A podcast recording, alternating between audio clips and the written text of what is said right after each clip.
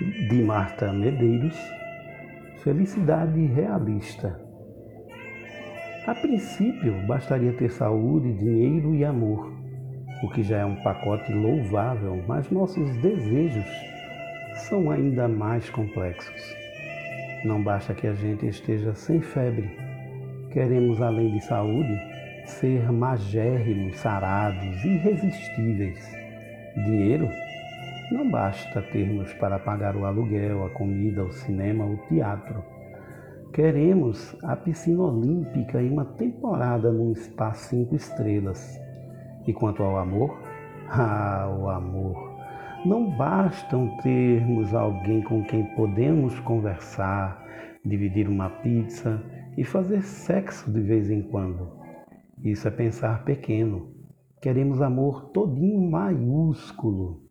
Queremos estar visceralmente apaixonados, queremos ser surpreendidos por declarações e presentes inesperados. Queremos jantar à luz de velas de segunda a domingo.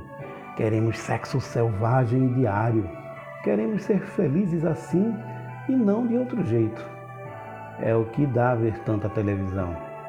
Simplesmente esquecemos-nos de tentar ser felizes de uma forma mais realista ter um parceiro constante pode ou não ser sinônimo de felicidade.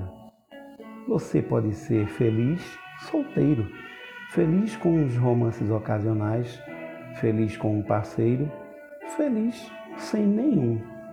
Não existe amor minúsculo, principalmente quando se trata de amor próprio. Dinheiro é uma bênção. Quem tem precisa aproveitá-lo, gastá-lo, usufruí-lo não perder tempo juntando, juntando, juntando. Apenas o suficiente para se sentir seguro, mas não aprisionado. E se a gente tem pouco, é com este pouco que vai tentar segurar a onda buscando coisas que saiam de graça, como um pouco de humor, um pouco de fé e um pouco de criatividade.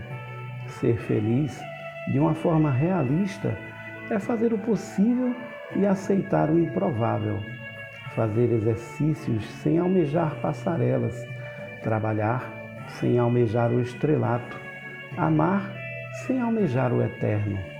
Olhe para o relógio, hora de acordar. O importante pensar-se ao extremo, buscar lá dentro o que nos mobiliza, instiga e conduz, mas sem exigir-se desumanamente. A vida não é um jogo onde só quem testa seus limites é que leva o prêmio. Não sejamos vítimas ingênuas desta tal competitividade.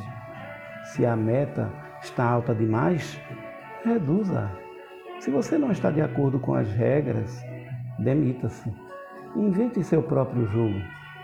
Faça o que for necessário para ser feliz. Mas não esqueça que a felicidade é um sentimento simples você pode encontrá-la e deixá-la ir embora por não perceber sua simplicidade.